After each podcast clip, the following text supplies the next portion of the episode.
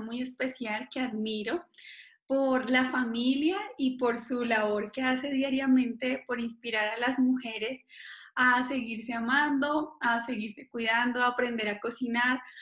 Y desde su casa, cada día nos inspira a hacer ejercicio, a hacer preparaciones nuevas. Em, me encanta también cómo hace su labor de madre, de pareja, porque además es una pareja que admiro.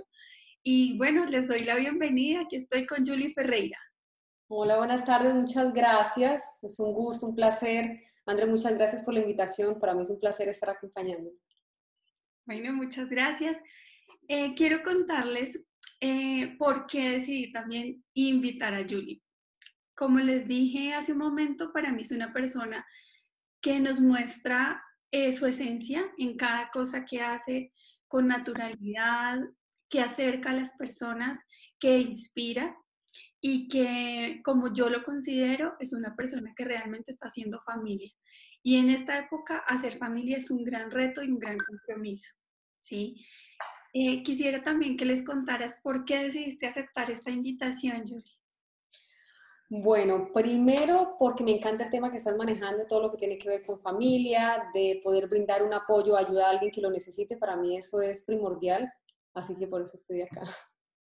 Súper. Bueno, eh, quiero contarles que esta, esta entrevista está siendo parte de todo lo que es eh, nuestro summit y que hemos tratado temas diferentes.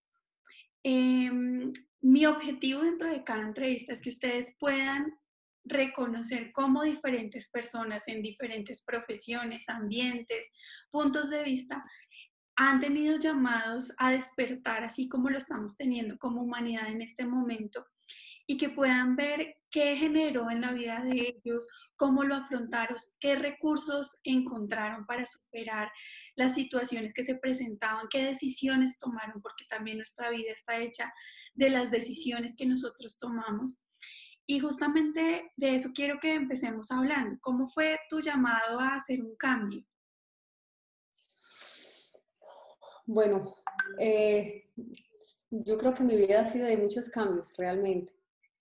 Este, pero de un tiempo para acá yo decidí escoger a mi familia por encima de mi carrera. Aún sigo ejerciendo mi carrera, pero tengo en primer lugar, bueno, primero obviamente Dios, y después está mi familia.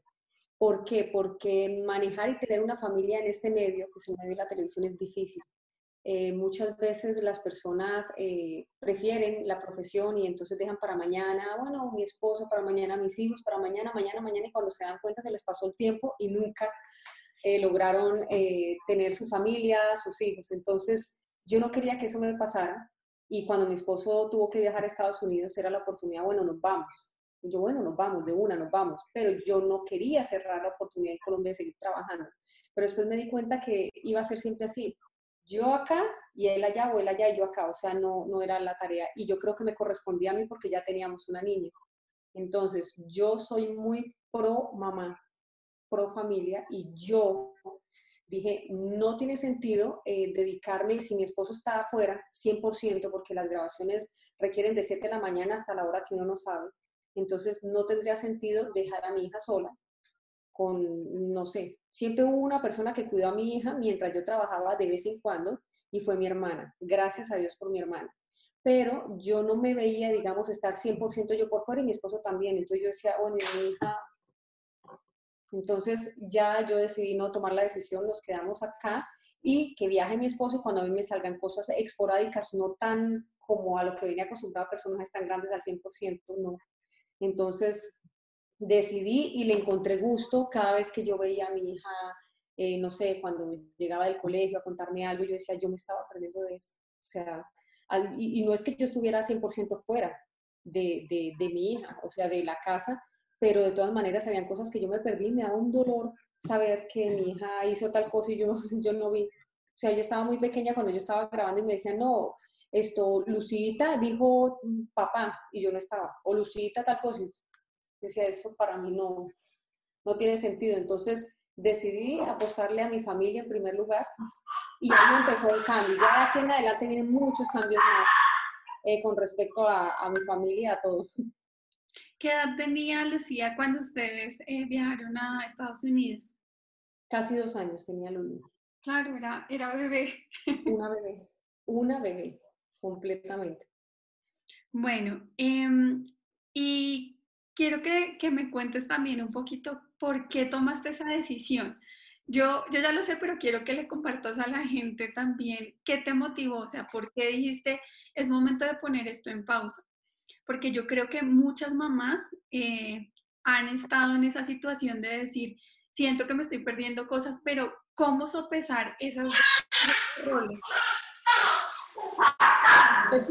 precisamente.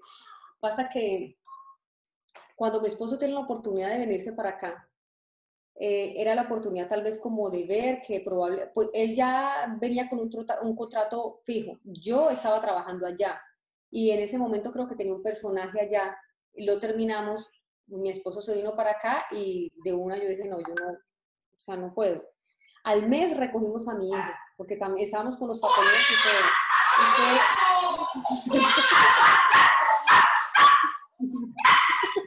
Ese es el pan cada día.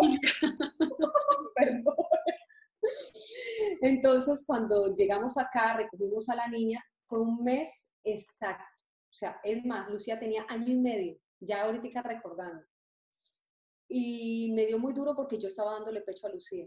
Cuando yo regresé, llegué para como, y me volteó la cara, pero un sentimiento, y eso que estaba en casa de mi papi y de mi mami, yo la veía todos los días y nos conectábamos todos los días y estábamos ahí, o sea, viéndola, pero siempre que la veíamos con mi esposo llorábamos. Era duro, cuando nos encontramos a mí me dio durísimo porque ya no quiso pecho. Y eso para mí fue como, o sea, me rompió el corazón. Durísimo, me dio tan duro y no quiso, no quiso. Pero después verte durante un mes, entonces ya niña al baño,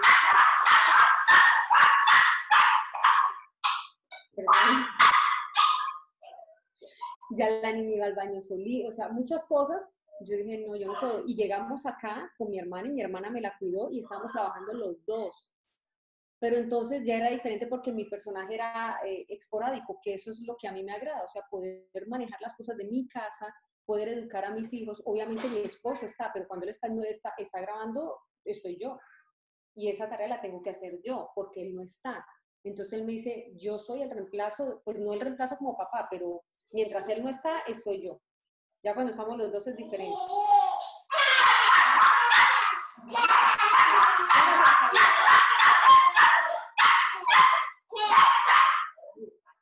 Este es mío. Entra acá a reírse porque ve que la mamá está ocupada. yo divino. Mi papá sale detrás de él y esa es la risa que le da. Bueno, perdón por la interrupción. Y entonces cuando llegamos acá, yo dije, no, ya, esto tiene que cambiar. Yo acepto eh, estar con, con, con, mi esposo y con mis hijos. Eh, Lucía que estaba más o menos así. Sí. No quería perderme más cosas, entonces trabajaba por tiempos. Estuve trabajando. Estuvimos trabajando y obviamente estuve pendiente de mi bebé y ya nos quedamos acá un tiempo en el cual, eh, bueno, sucedieron muchas cosas, pero bueno, ya ahí fue empezar a ver como que me llamaban a Colombia a trabajar y yo estar acá. Y yo quería ir, pero a la vez yo miraba y yo decía, yo no me puedo separar ni de mi esposo ni de mi hijo, o sea, para mí es muy duro. Y yo pensaba, yo decía, no, ¿cómo va a ser? No, no puedo. O sea, después de estar un mes, yo dije, no, soy capaz. Y, y, y después yo decía, ¿y quién? Bueno, mi hermana puede cuidar a mi bebé, pero ¿y? y mi rol de mamá, ¿cómo? Entonces ahí en ese momento yo dije, no, cerré posibilidades en Colombia. Yo dije, no, ya le dije a mi manager Marisela, me encantaría, pero no me creo capaz, no soy capaz de, dejar a mi esposa, a mis hijas. Amo mi carrera, me encanta, o sea, mi profesión la amo, pero no, no por encima de mi familia. Y entonces aquí estuve trabajando por tiempos y estuve con mi esposo, con mis hijos, y eso me dio la posibilidad de poder estar en casa y afuera, pero eso es lo que yo quiero, eso es lo que a mí me gusta y haciendo cosas que a mí me gustan, obviamente, pero lo que, lo que me llevó a tomar la decisión fue estar los tres juntos y el querer tener otro bebé más. Ahorita un momento voy a cerrar acá porque no me van a dejar. Dale. Bueno, no, entonces estabas contando que lo que te hizo tomar la decisión fue el ya estar los tres juntos y querer tener otro bebé. Sí, ah, prácticamente fue eso. O sea, el querer estar los tres juntos eh, y también vinieron más retos más adelante, porque mi esposo lo llamaron a trabajar a Colombia. Ya es que es cuando yo dije, bueno, ya no quiero más Colombia, está bien. Me resigno y me quedo acá. A mi esposo le salió el proyecto en Colombia. y fueron tres largos años, en los cuales nos veíamos el primer año una vez al mes. Y fue durísimo. O sea, durísimo. Entonces ahí llega como que, ¿y por qué? ¿Por qué? Yo después de decir, salían cosas acá, pero yo decía, ¿y yo cómo voy a dejar a mi hija sola? Lo mismo, ¿no? Entonces empecé a buscarle gusto. Yo dije, yo amo estar con mi hija, me encanta compartir con ella, es como, eh, nos entendemos súper bien, la pasamos delicioso. Eh, yo me quedo con mi hija mientras mi esposo viene y era un reto porque también es que ella no esté aburrida, que ella no sienta la ausencia de su papá porque ella es súper pegada al papá. Entonces ahí empezaron muchas cosas, después vinieron las cuestiones de salud, de sensibilidades alimentarias, entonces también es otro reto en cuanto a la alimentación, a la comida. muchas A mí me eh, quiero que ahorita también nos cuentes un poquito más de, esa parte, eh, porque también es entender que nosotros hacemos planes que eso es lo que todos ahorita teníamos, teníamos planeada una vida, un, un marzo, un abril, un mayo, un junio. Las vacaciones de mitad de año, todo. todo, todo lo teníamos planeado, pero no contamos con que pueden las cosas salirse de control. Y eso es a lo que nosotros como seres humanos tenemos que estar preparados y es para adaptarnos. Entonces, bueno, ¿y cómo, cuál fue el reto más grande cuando cuando tu esposo estaba ya lejos? Fue muy duro, fue muy duro porque cuando él se iba llorábamos y cuando llegaba, que nosotros sentíamos felicidad era un fin de semana nada más y cuando volvía a irse otra vez siempre llorábamos. O sea, uno decía, ¿cuándo nos vamos a acostumbrar? Pues nunca nos acostumbramos. Eso fue una parte dolorosa. el poder llevar las cosas eh, mientras él no estaba como si nada pasara igual el corazón mío estaba incompleto y el de mi hija yo sé que aún más. Era, era muy duro, entonces era como buscarle a mi hija que estuviera ocupada haciendo cosas para que no pensara, pero era muy difícil. Ella se acercaba y se, como que se ponía acá buscando como calor de papi y de mami, sabiendo que papi no estaba. Entonces para mí eso era como, Dios mío, el hablar con él y mantener la voz como firme y fuerte sin que tiemble la voz del que te extraña delante de ella, eso era más duro todavía pero bueno, Dios me dio la fortaleza para poder contenerme y para, pues, para sentir que, que no estábamos solos, aunque parecía que estuviéramos solas, no estábamos solos porque Dios siempre tenía su mano sobre nosotros, entonces eso fue como un alivio. Bueno, ahí hay otro, otro componente súper importante que espero que ojalá todos estén tomando de esta conversación los puntos claves y es eso. Eh, también te diste cuenta que no estabas solo. Yo creo que muchas personas que están en su casa, que han visto todas las entrevistas, de los comentarios más lindos es, no me siento solo porque me levanto y pongo la entrevista y estoy viendo que hay alguien más viviendo esta situación, que alguien, hay alguien más superando estos mismos retos. Y ese, esa herramienta que tú encontraste, esa conexión con Dios, seguramente fue lo que también te dio la fortaleza para seguir y para seguir unidos como familia. ¿Cómo haces eh, de Dios parte de tu vida, de la vida de tus hijos, de la vida de familia? Mira, es muy importante para nosotros siempre, Dios es lo primero, Él es el centro de nosotros. O sea, el centro de la casa, de la familia, de todo, es Dios en primer lugar. Nosotros le decíamos el domingo, eh, le decíamos el domingo la familia, pero después entendimos que el domingo para nosotros, el día de la familia es el día de Dios, el día dedicado para Dios, por eso el domingo es separado exactamente para Él para el Todopoderoso. Para nosotros siempre ha sido el primer lugar porque a nosotros nos ha sacado de unas situaciones y en las situaciones que más difícil hemos estado está su mano sobre nosotros. La sentimos y la vemos. Lo que pasa es que muchas veces las personas dicen, no, Dios no está, Dios no existe. Lo que pasa es que están distraídos y no están prestando atención a tantas cosas que las... Hay gente que dice, no, es que es una coincidencia. No es coincidencia, son las cosas de Dios. Yo les llamo diosidencias. Y uno sabe ya cuando uno lleva muchos años caminando con Dios, ya uno entiende que es Él. No es que sea coincidencia, no es que sea la suerte, no, es Dios. Entonces, mm, para mí, como que lo más importante es tener conciencia de que Él está ahí. Siempre les hablamos a los niños, les explicamos. eh, la importancia de Dios sobre nuestras vidas, que el primer lugar es Él en todo, en todo el sentido de la palabra, o sea, es global.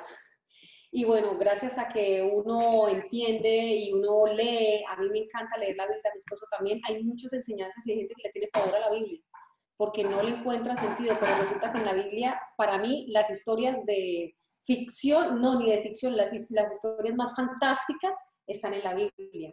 Las historias de amor, pero de amor así que se pone uno a llorar, están en la Biblia. O sea, todo está ahí. Es un libro magnífico que ya uno lo puede leer muchas veces, pero siempre encuentra cosas diferentes y que vienen para el momento en el cual uno está viviendo.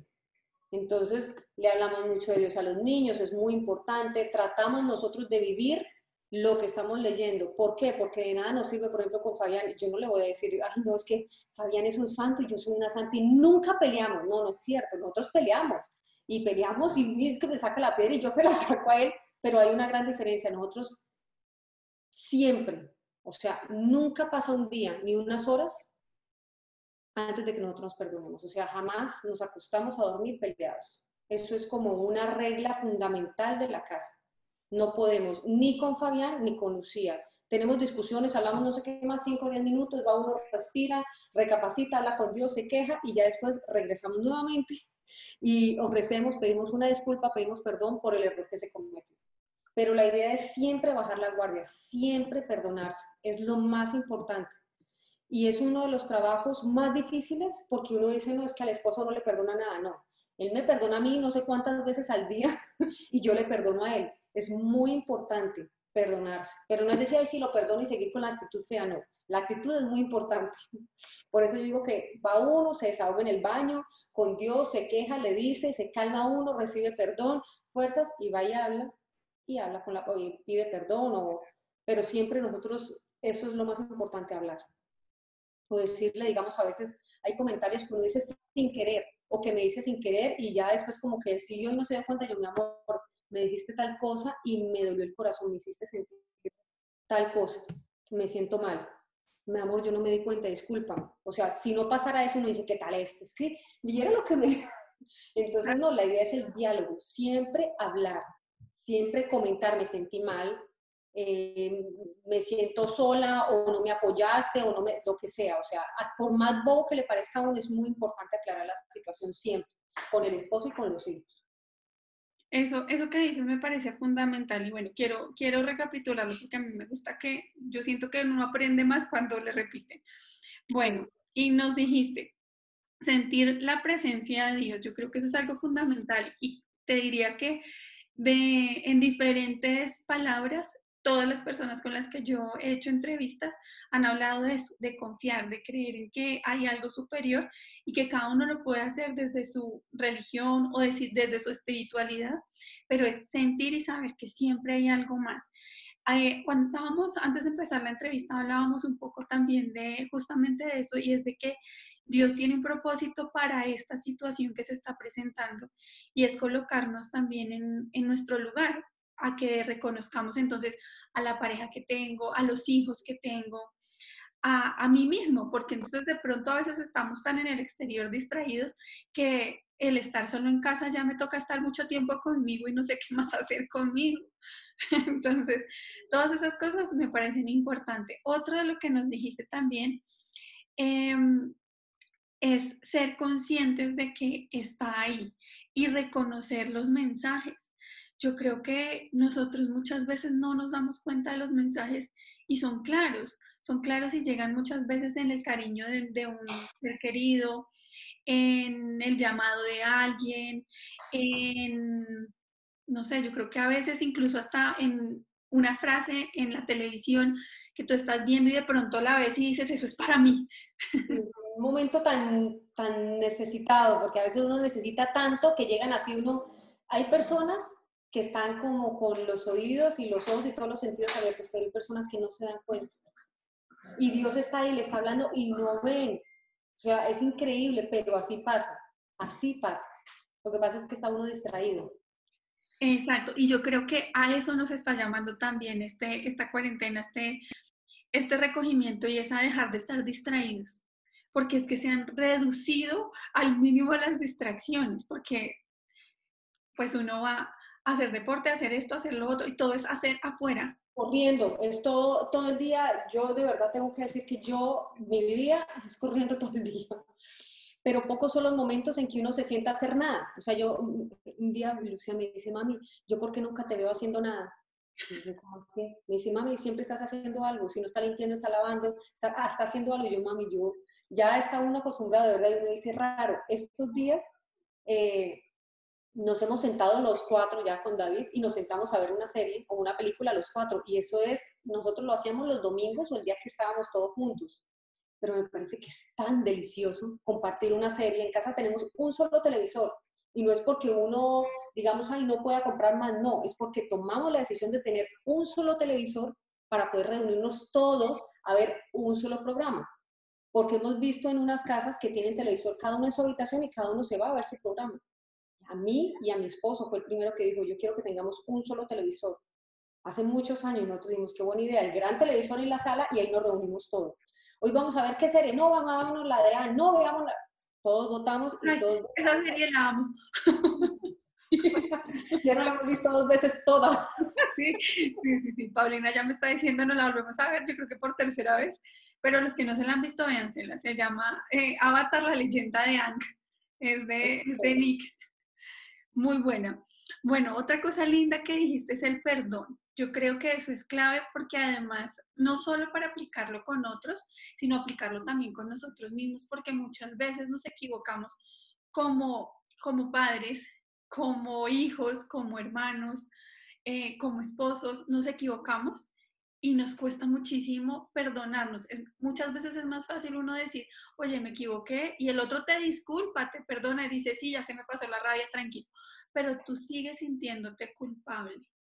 ¿sí? Entonces, ese perdón lo debemos dar siempre hacia afuera, que me parece magnífico como lo dijiste, y es no irnos a dormir eh, disgustados. Eso es algo que también me enseñaron en mi casa, mis papás algo que decían es, uno no se va a acostar bravo. O sea, no se puede llevar esos problemas y ojalá también una pareja tan bonita como ustedes que nos está hoy compartiendo, que esa es una de las normas que han aplicado y que además ya le están enseñando a Lucía, es porque ella ya está en esa edad de pronto ponerse brava, pero también ella ya lo está aprendiendo y ojalá nosotros lo hagamos.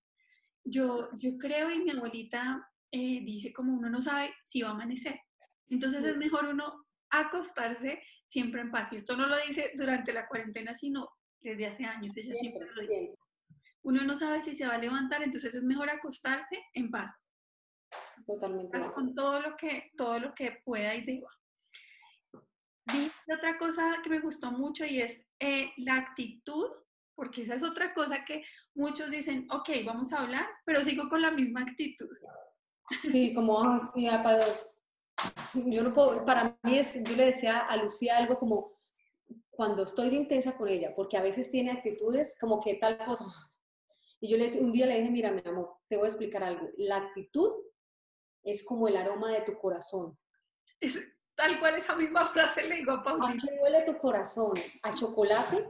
Porque yo de niña le decía a ella cuando dejó el pañal, entonces cuando se portaba mal, yo, huele a popó, huele a bebé. Y, entonces, y de una vez cambiar la actitud. Entonces, ahorita hace poco le dije, bueno, ¿a qué huele tu corazón? ¿A, a chocolate o a popó? Entonces se quedó como, mami, perdón la palabra, pero fue la única manera que ella lo entendió.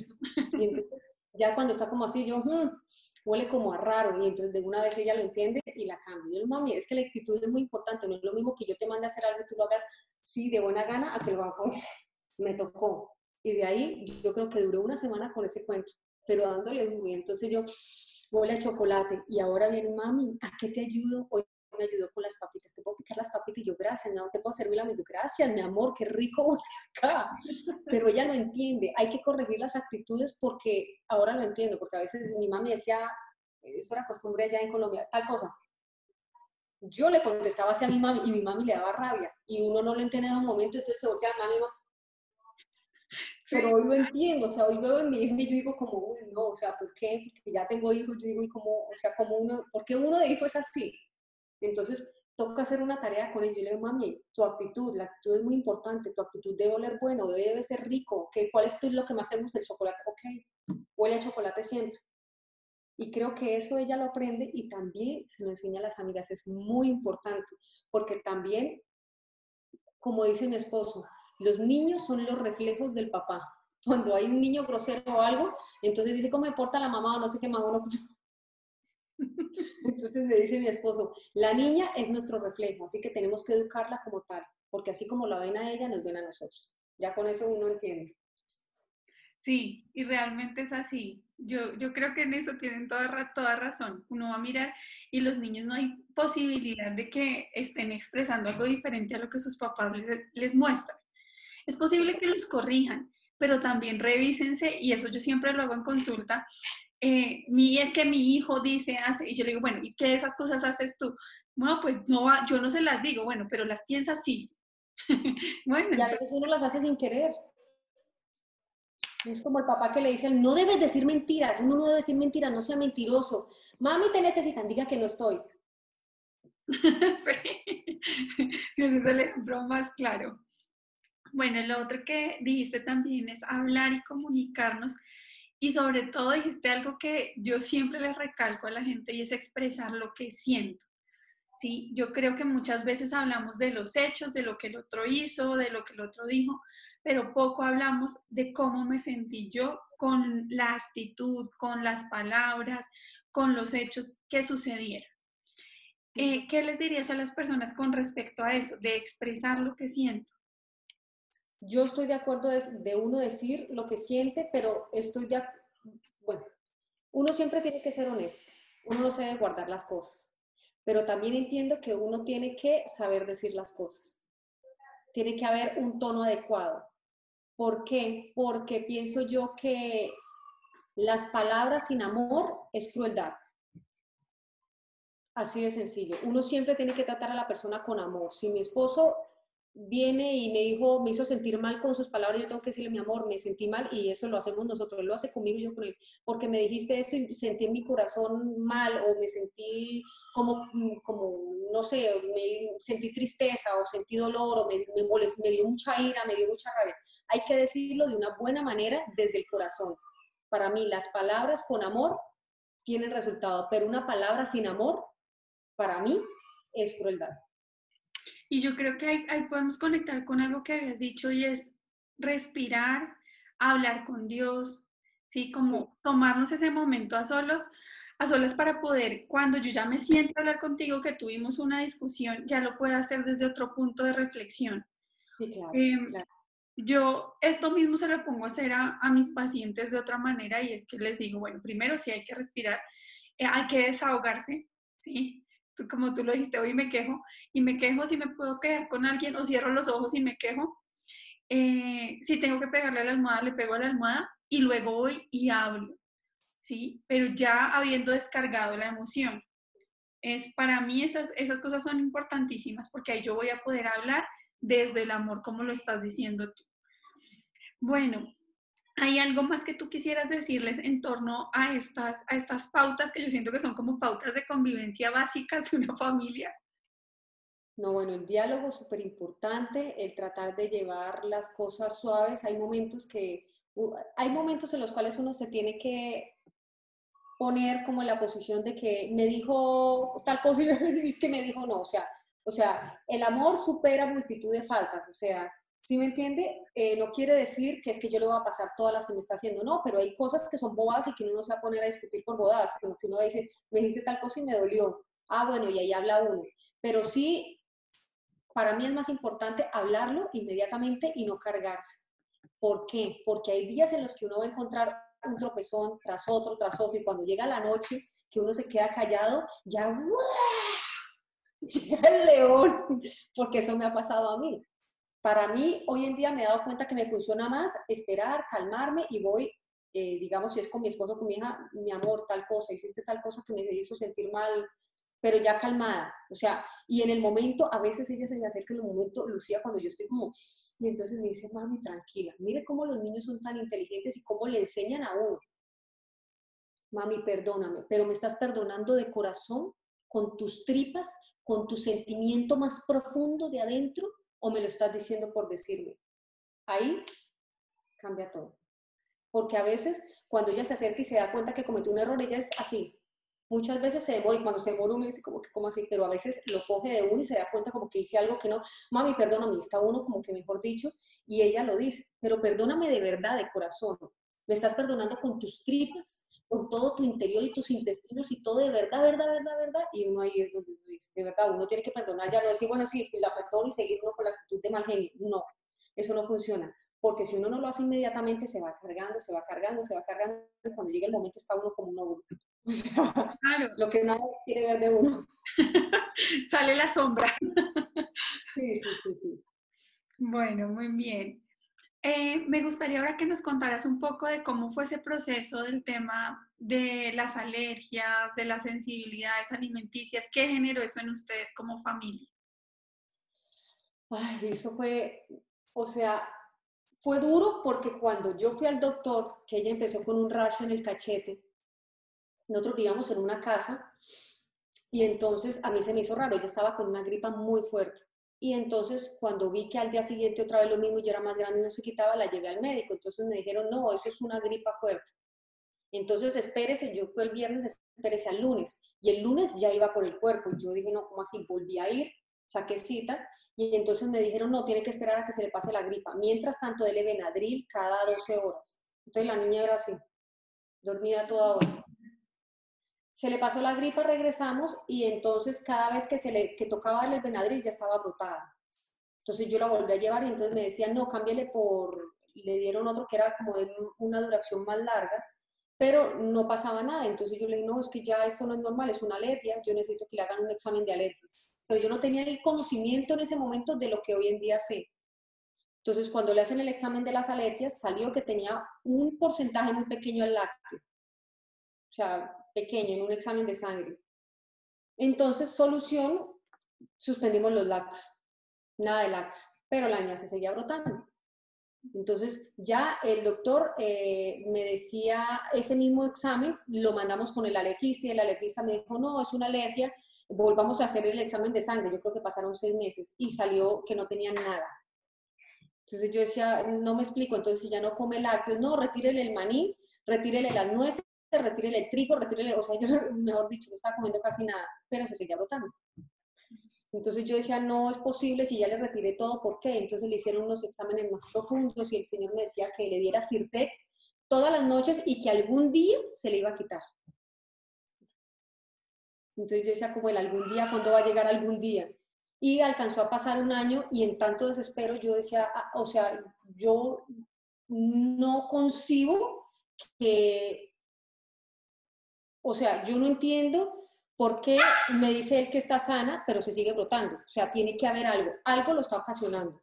Entonces esos exámenes los llevé a Colombia en Bucaramanga me recomendaron un alergista y el alergista me lo dijo un poco más claro, pero igual de confuso. Me dijo, mire, su hija está sana, escúcheme bien, y me regañó. Está sana, lo oye y me lo dijo tres veces. Y yo, sí, señor, gracias, yo entiendo que está sana, casi al punto de llorar porque me decía, no tiene nada. Yo, pero entonces, ¿por qué se brota? Entonces me dijo, él tiene algo que se llama urticaria. Y yo le dije, bueno, ¿y qué es eso? Me dice un tipo de alergia. Y yo, bueno, ¿y qué lo produce? Me dice, puede ser una o mil cosas. Entonces en esa me quedé como yo, no me está diciendo nada. Y, y me dice, no, pues probar, probar, quitarle cosas. Yo dije, no, otra vez con lo mismo que voy a hacer, ya, ya he quitado, aunque no comíamos cosas tantas paquete, pero sí le compraba uno las galletas, que uno buscaba orgánico, pero, o sea, las galletas que le compraba, compraba pan integral, porque uno piensa que el pan integral es lo mejor, pero obviamente no. Entonces después llegué con unas personas que trabajan la inmunonutrición y en ese momento me dieron una luz porque le hicieron un examen de sensibilidades y nos dijeron prácticamente como el examen sale en un mes, pero mientras tanto, quite el trigo, quite los lácteos, eh, quite todo lo de paquetes, eh, no avena, no arroz, y yo era como, sentía que algo me iba dando y yo decía, me voy a morir de hambre, o sea, y acá la, la ley es, o sea, ¿cómo hacemos? Entonces me dicen, no, viva los tubérculos y de las proteínas, y me dieron como un amplio, pero obviamente cuando uno viene acostumbrado a comer de una manera que no estaba mal, para mí fue como, me voy a morir de hambre en esta vida y voy a matar a mi familia de hambre. ¿Yo qué voy a hacer? Y a mí me encanta cocinar. Yo ¿yo qué voy a hacer?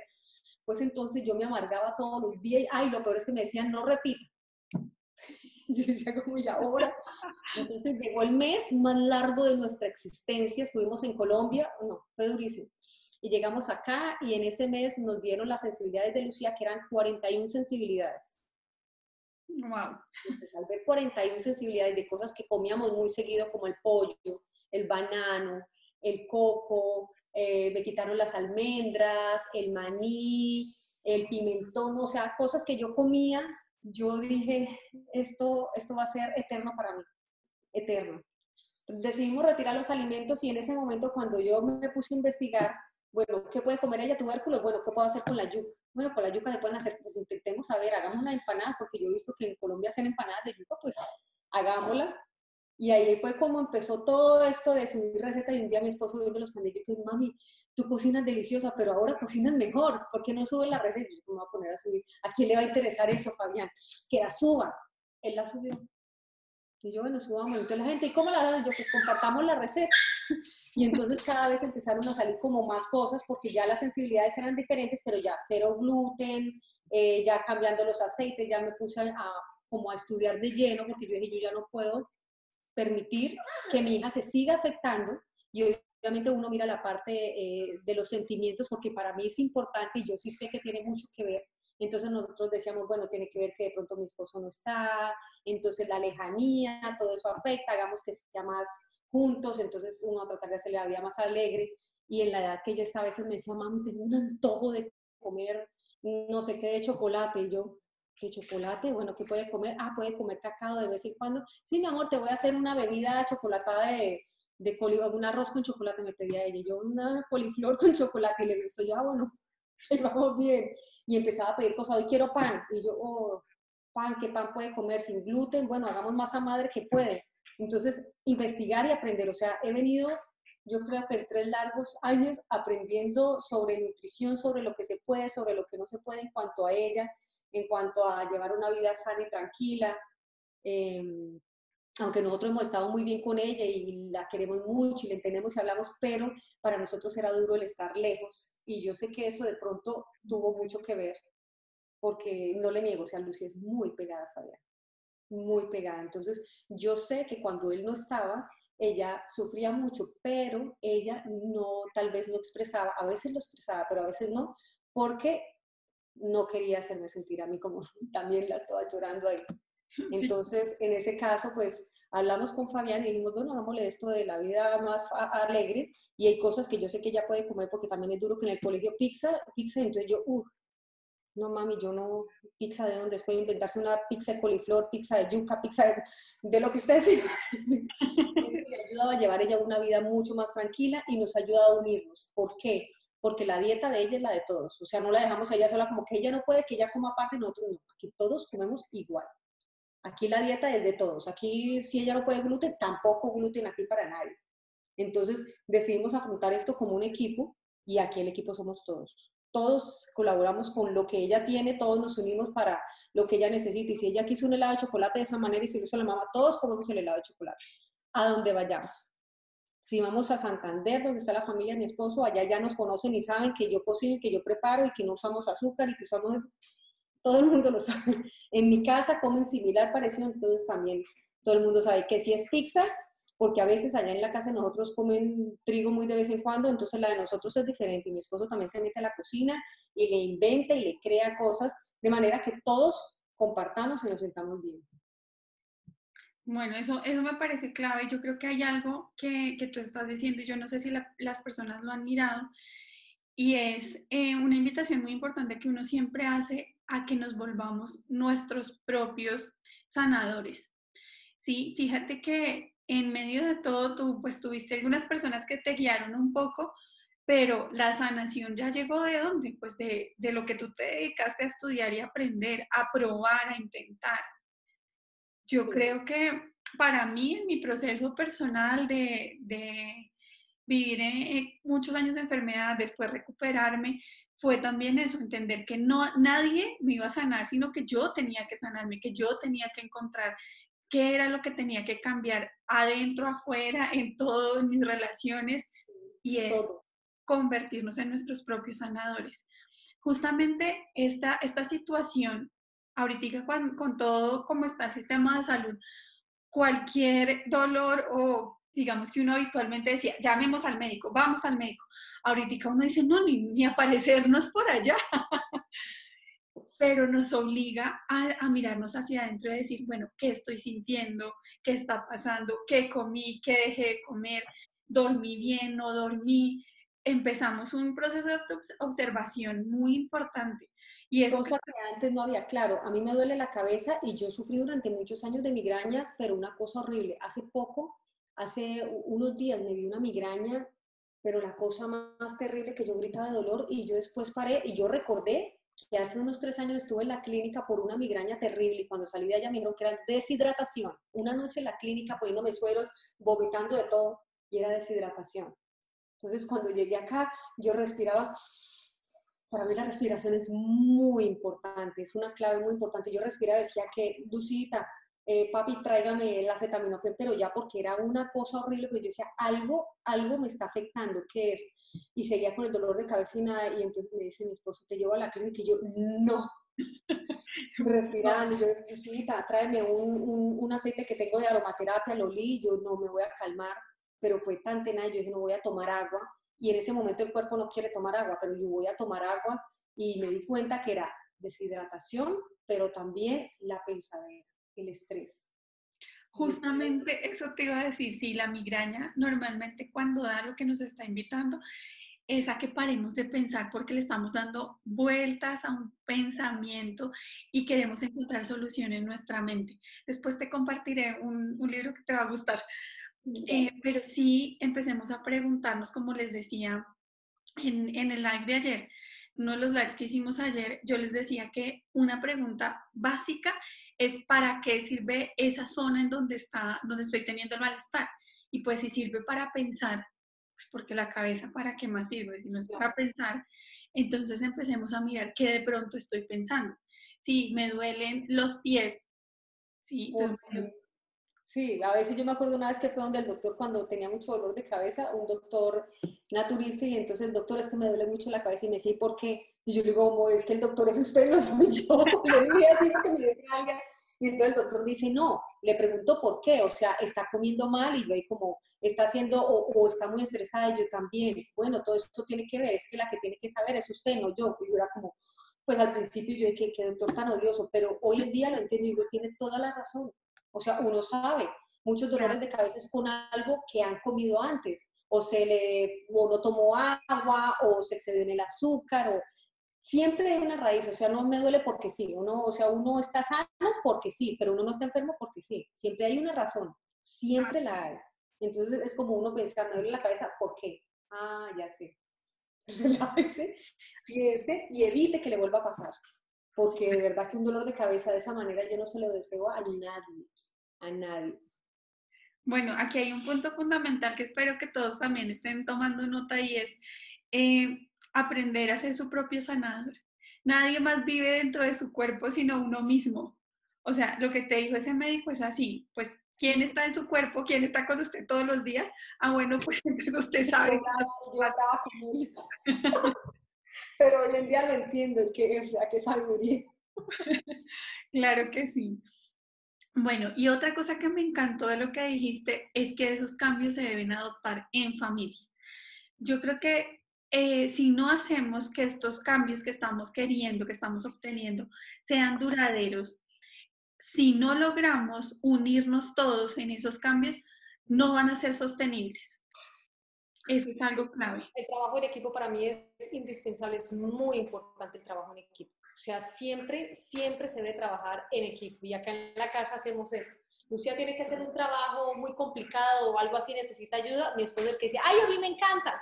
Y se siente y se sienta uno a veces, uno colabora en lo que uno puede, a veces no, pero el estar, el saber, Lucía, que nosotros estamos ahí ayudándole para ella es como ya, ya no se siente sola. Y, fíjate lo importante también en un cambio tan drástico como lo es la alimentación. Pues porque, eh, digamos, ya hay un momento donde esto se vuelve natural y, la gente ya lo acepta, pero si ella estuviera sola en ese cambio, seguramente no, no, lo, habría, no lo habría asumido aún. Es muy duro, es un cambio realmente porque es cambiar todo, porque fue cambiar todo. O sea, no es que uno coma mal, pero cada persona tiene que tener una dieta diferente dependiendo de lo que necesite, porque no todo el mundo necesita lo mismo. O sea, hay personas que quieren subir de peso, otras quieren bajar, otras quieren masa muscular, otras por cuestiones de salud, unos tienen eh, colesterol, triglicéridos, azúcar, o sea, todo es diferente siempre desde cualquier punto de vista que se vea. Por eso es que para mí las dietas deben ser personalizadas. O sea, siempre cada persona, no es que a ella le sirvió la dieta de no sé qué, yo la voy a hacer, sí, pero también tiene que mirar, hay sensibilidades. Por ejemplo, Lucía tiene muchas sensibilidades y en eso me ha costado a mí manejar porque como David empezó a comer y yo tengo que presentarle ciertas cosas, Lucía ciertas cosas no puede. Entonces es un doble menú cuando hago en las mañanas que a veces me toma más tiempo de lo normal. O a veces ellos comen una cosa, Lucía una cosa, David otra y Fabián y yo otra. O sea, siempre lo mismo. Por ejemplo, el zucchini, que yo lo usaba en todo, ahorita por esta, de un tiempo para acá ya no puede. Pero a mí sí me encanta el zucchini, entonces se lo compro a David, se lo compro a veces a papá, a mí y con Lucía no. Hay ciertas cosas que me toca tener cierto, cierta cocina dividida. Claro. Bueno, pero fíjate que en serio, yo quiero que ustedes se queden con el mensaje claro de que realmente las situaciones se presentan para que nosotros cambiemos, para que nosotros nos transformemos. Y esa es la invitación más grande que nos está haciendo este virus. Yo sé que en un tiempo vamos a poder agradecerle si hoy sea difícil, así hoy sea un reto para cada uno, de diferente, porque yo sé que todos lo vivimos desde nuestro, nuestra situación, pero démonos cuenta que las crisis siempre llegan para cambiarnos, que ese es el regalo. Y es que eso es lo que hay que aprovechar. Muchas personas eh, piensan que las crisis, eh, las crisis son para, ya murió. No, yo veo que siempre en las crisis uno tiene que buscar oportunidades. En las crisis, es más, las crisis vienen disfrazadas de oportunidades y uno nunca las ve. Siempre. O sea, por ejemplo, para los chinos fue una situación muy tenaz, pero muchos de ellos en medio de la crisis por allá se fueron y compraron empresas y todo eso. Y muchas de las personas o de los empresarios más grandes han aprovechado las crisis para hacer compras, para hacer sus negocios. Entonces, por eso es que yo digo, las crisis nos sirven. Este tiempo en el cual estamos todos en la casa no es que decir, ay, qué aburrido, me cansé de comer, no sé más. Hagan lo que antes no hacían. Yo en este tiempo he tenido que hacer, es más, nosotros nos mudamos y llegó la crisis acá o sea, bueno, aprovechemos para ordenar, bueno, para poner todo en su sitio. En un normalmente no se hubiera podido. O sea, de verdad que no, no se hubiera podido porque yo vivo corriendo, mi esposo vive corriendo, mi hija también, y entonces el detenernos a organizar un armario, eso es que no. Y en medio de la crisis, acá de estar en la casa, mi esposo me ayudó a organizar todo. Y él estando acá. Entonces, las crisis hay que aprovecharlas. Hay momentos en los cuales yo no entiendo que uno se desespera, pero ese tiempo es como para uno respirar y pensar, analizar cómo se puede superar, cómo se puede mejorar. Hay personas que en la casa ya no se aguantan y se desesperan y se quieren agarrar del pelo y todo eso. A mí, honestamente, si me preguntan a mí, yo no soy de las personas que salen mucho, pero me encanta estar en mi casa, me encanta tener a mi esposo en la casa y a mi hija. Y yo sé que hay momentos en los que cuales uno quiere pelear, entonces él se va para allá, él tiene su oficina, la niña entra a hacer tareas, yo me encargo de lo que hay que hacer y después nos encontramos todos a la vez. O sea, no es que quiera que, que uno tenga que estar todo el día mirándose la cara y no. O sea, la vida continúa y nos toca continuar, pero ahorita nos encontramos, bueno, ¿qué película vamos a ver? Bueno, ¿qué vamos a hacer? Bueno, mami, ¿qué va a preparar? Bueno, eso es así, o sea, hay que ver el lado bueno. A mí esto me parece lo máximo. Hemos tenido tiempo de cine casi todos los días. Cosa que antes no pasaba. Bueno, no, maravilloso, Julie. Quiero que también le cuentes a las personas dónde te pueden encontrar, dónde te pueden seguir, para que te sigan alimentando un poco más de esa buena energía que tienes. Ay, yo, mire, yo les voy a decir algo. Esto tiene que ser general, o sea, no solamente es como que a mí me dicen, no, es solamente la comida, es muy importante, la comida es muy importante, el deporte es muy importante, la parte espiritual, digo yo que es sumamente importante, la parte de los sentimientos, hay que resolver las situaciones, como dice mi esposo y él me, me enfatiza mucho. Si uno tiene una discusión, hay que arreglarla inmediatamente, o sea, no deje pasar el tiempo porque uno no sabe qué esté pasando por la cabeza de la otra persona. Y eso se va alimentando y llega un odio que ya después del amor llega el odio. Y eso es mi esposo y puede pasar. Entonces uno no puede darse a estas alturas de la vida, con lo que estamos viviendo, uno no puede darse el lujo de estar molesto con otra persona.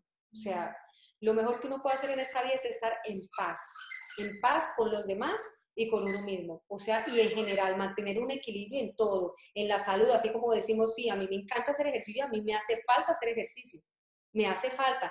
Y hay días en los cuales uno no tiene ganas de hacer nada o no quiere, bueno, relájese, pero que al día siguiente se levante con ganas de hacer todo. Que hay días que no me quiero levantar y no me quiero arreglar, no se arregle, pero el otro día rearregles. O sea, siempre llega el momento de estar uno allá con la bata, todos los días me cambio la bata y el moño, no, pónganse bonitas. Nosotros, nosotros necesitamos sentirnos bonitas. Y parte de eso es uno ir, arreglarse, así esté en la casa todo el día. Si se quiso cambiar de pijama, póngase otra pijama bonita, pero arréglese, póngase la cara bonita, siéntase bien, que eso es muy importante. Eso es lo que uno irradia a las demás personas. Y así como uno se trate, lo van a tratar las demás personas. Entonces, para mí es un todo. O sea, siempre tiene que haber un equilibrio en todas las áreas de la vida, en todas. No dejemos que desbalancee una porque si esa empieza a cojear, empiezan las demás a cojear. Y no, eso es lo que no queremos precisamente. Bueno, Julie, muchas gracias. Y recuérdanos cómo es tu cuenta, cómo te encuentran las personas. Bueno, yo estoy, eh, yo creo que lo que más que muevo es Instagram, estoy como Julie Ferreira. Julie Ferreira con las dos con Y, Y-U-L-Y. Julie Ferreira, estoy en Facebook también y bueno, y cuando yo puedo y tengo un chancecito, a veces contesto muchos mensajes, aprovecho el tiempo cuando se acuestan temprano, que ya estoy viendo, reviso mensajes y puedo contestar desde que yo pueda servirles y les contesto con el mayor de los gustos, con mucho cariño. Claro que sí, y también tienes recomendaciones súper valiosas. Yo estoy en deuda de hacer las empanadas de yuca, pero es que Sí, hay cosas deliciosas, recomendaciones también valiosas de otras cuentas, que eso también es lo que uno quiere. A veces no sabe cómo a quién seguir en el hacer ejercicio, que estos días te he visto y he visto unos entrenamientos súper chéveres y aplicables a este momento. Me encanta. Bueno, eh, muchas gracias. No sé si hay algún mensaje. Es que esa es la idea. Dime. Perdón. No, que me dicen, haga ejercicios con las pesas tal. digo, bueno, pero todas las que se conectan no tienen pesas, todas las que se conectan no tienen bandas, entonces inventémonos un gimnasio en la casa, estaba diciendo yo. Es lo mejor y lo tiene uno ahí, pasa uno el rato, hace ejercicio y sale uno, porque cuando yo hago ejercicio como que uno bota todo de lo y sale uno así. Bueno, ahora sí, ¿qué van a comer? sale renovado. Súper, bueno. Eh, ¿Algún último mensaje para que cerremos nuestra entrevista de hoy?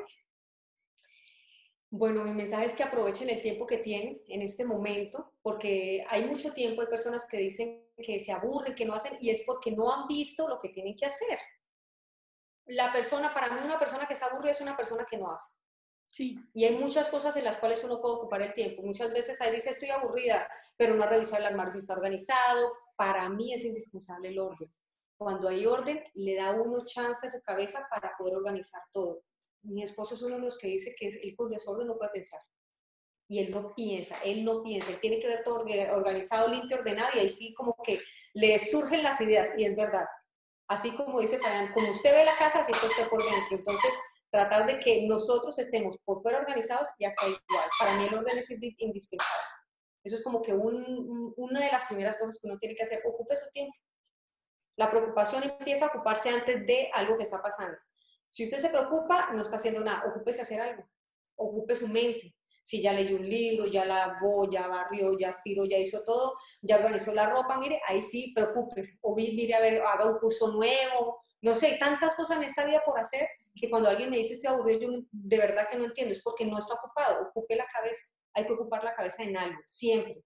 Siempre hay cosas nuevas que aprender, es para mí es indispensable estar uno ocupado. Y si no está ahí, pues mira los hijos que están al frente uno esperando tiempo para poder hablar con uno, eso también. Sí, hay muchas cosas por hacer. Espero que también sigan conectados con todas las entrevistas. Van a ser alrededor de 45 entrevistas. Wow. Sí. ¿Estás ocupada? Sí, yo estoy bien ocupada. no me aburro.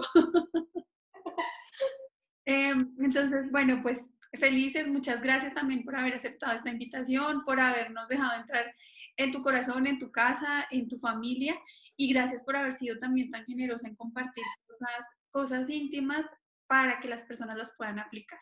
Ay, Andrea, muchas gracias, te agradezco, muchas gracias por tu tiempo y gracias a todos ustedes por estar conectados porque yo sé que de todas las entrevistas, de verdad que va a aprender uno muchas cosas, hay muchos tips valiosos. Así es. Muchas gracias y te mando un abrazo grande. Gracias, Andrea. Bendiciones. Muchas gracias por todo.